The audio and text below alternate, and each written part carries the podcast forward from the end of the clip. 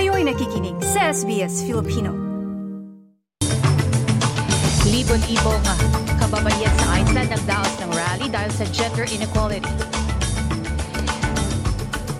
Militar ng Australia at karagdagang masasakyang panghipapawid ipapadala sa Middle East. At sa Pilipinas, Heroes Welcome idadaos para sa mga atletang Pinoy na sumabak at nagwagi sa Asian Games. Yan ang mga mainit na balita sa oras na ito.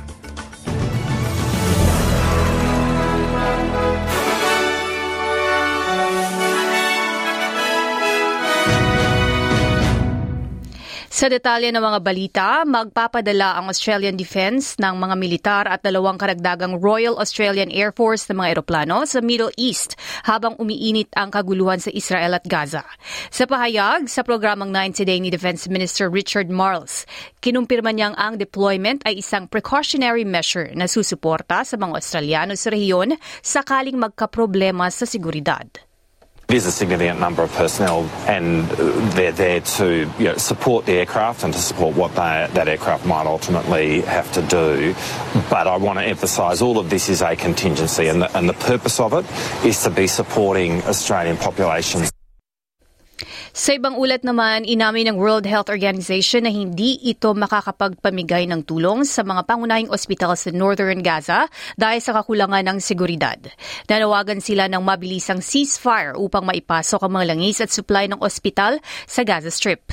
Mahigit kalahati ng mga pangunahing pasilidad pangkalusugan at isa sa tatlong mga ospital ang tumigil ang operasyon ayon sa World Health Organization.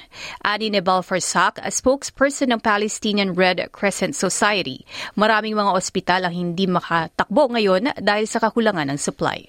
Unfortunately, since the beginning of the escalation and complete closure of the Gaza Strip, no fuel is getting in, and all the supply that was already uh, within the hospitals run out. So we are expecting a maximum of two days, and all hospitals will be running out completely of fuel, and then they will be unable to operate and continue providing the life saving services.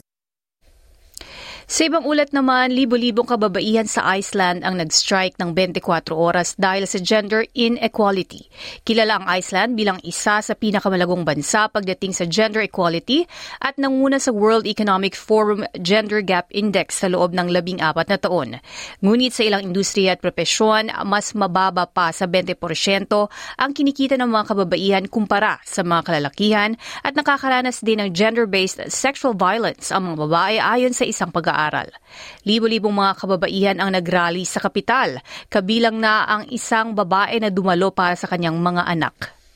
I think this day uh, is for all women in Iceland. Um, I am lucky that I am working at a company that uh, has e- equal payment both for uh, women and men. But I am here for my daughters uh, and for all other uh, women in this country.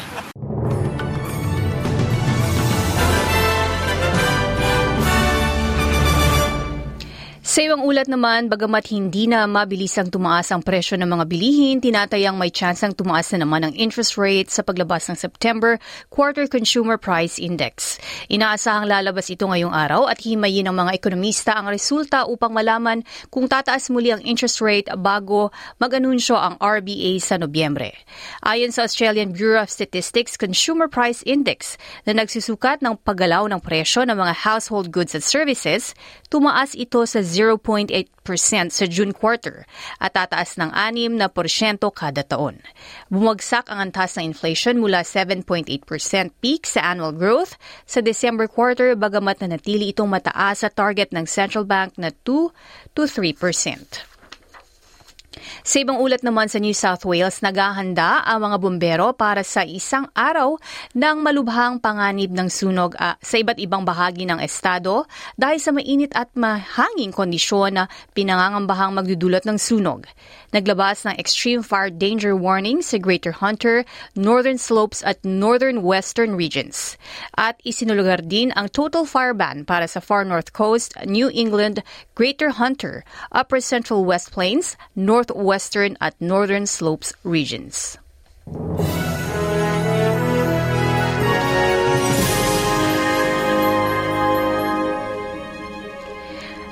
Para naman sa sports, idadaos ang isang Grand Heroes Welcome para sa mga atletang nagwagi ng gold sa katatapos lang ng 19th Asian Games sa Hangzhou, China. Gaganapin ang engranding seremonya na tinawag na Gabi ng Parangal at Pasasalamat para sa bayaning atletang Pilipino sa Rizal Memorial Coliseum sa Maynila ngayong araw. Nasungkit ng Team Philippines ang apat na gold, dalawang silver at labing dalawang bronze medal sa Asian Games. Paparangalan ng Pangulong Bongbong Marcos sina EJ, EJ Obiena ng pole vault, Maggie Ochoa at Annie Ramirez ng Jiu-Jitsu at Gilas Pilipinas nakakamit ng gintong medalya. Kasali rin sina silver medalists Yumir Felix Marshall ng boxing at Arnel Wandal ng wushu at mga bronze medalist.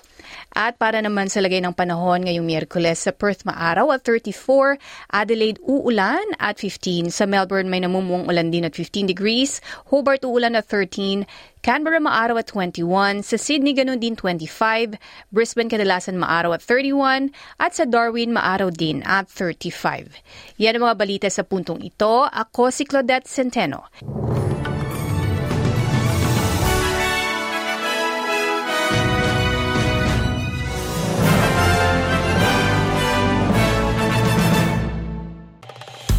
Nice yung bang makinig na iba pang kwento na tulad ito? Makinig sa Apple Podcast, Google Podcast, Spotify o sa iba pang podcast apps.